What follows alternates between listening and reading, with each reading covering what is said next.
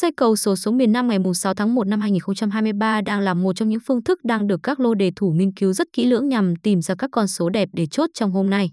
Riêng xây cầu thì cần kết hợp rất nhiều cách tính toán, nghiên cứu và cả tổng hợp lại số liệu các bảng KQXS kỳ trước. Chi tiết về cách soi ra sao mời bạn tham khảo. Anh em muốn tìm ra được con số may mắn cho kết quả ngày 6 tháng 1 năm 2023 thì cần nghiên cứu kết quả sổ số miền Nam của ba đài Vĩnh Long, Bình Dương, Trà Vinh ngày 30 tháng 12 năm 2022.